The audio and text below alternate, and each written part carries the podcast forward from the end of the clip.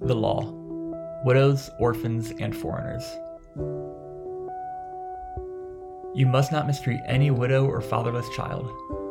If you do mistreat them, they will no doubt cry to me, and I will certainly hear their cry. My anger will burn, and I will kill you with the sword.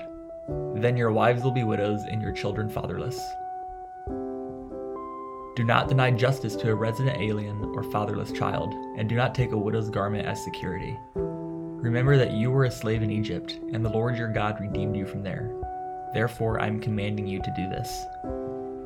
When you reap the harvest in your field, and you forget a sheaf in the field, do not go back to get it. It is to be left for the resident alien, the fatherless, and the widow, so that the Lord your God may bless you in all the work of your hands. When you knock down the fruit from your olive tree, do not go over the branches again. What remains will be for the resident alien, the fatherless, and the widow.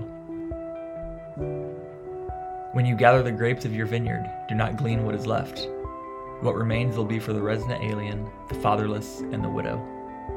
Remember that you were a slave in the land of Egypt. Therefore, I'm commanding you to do this.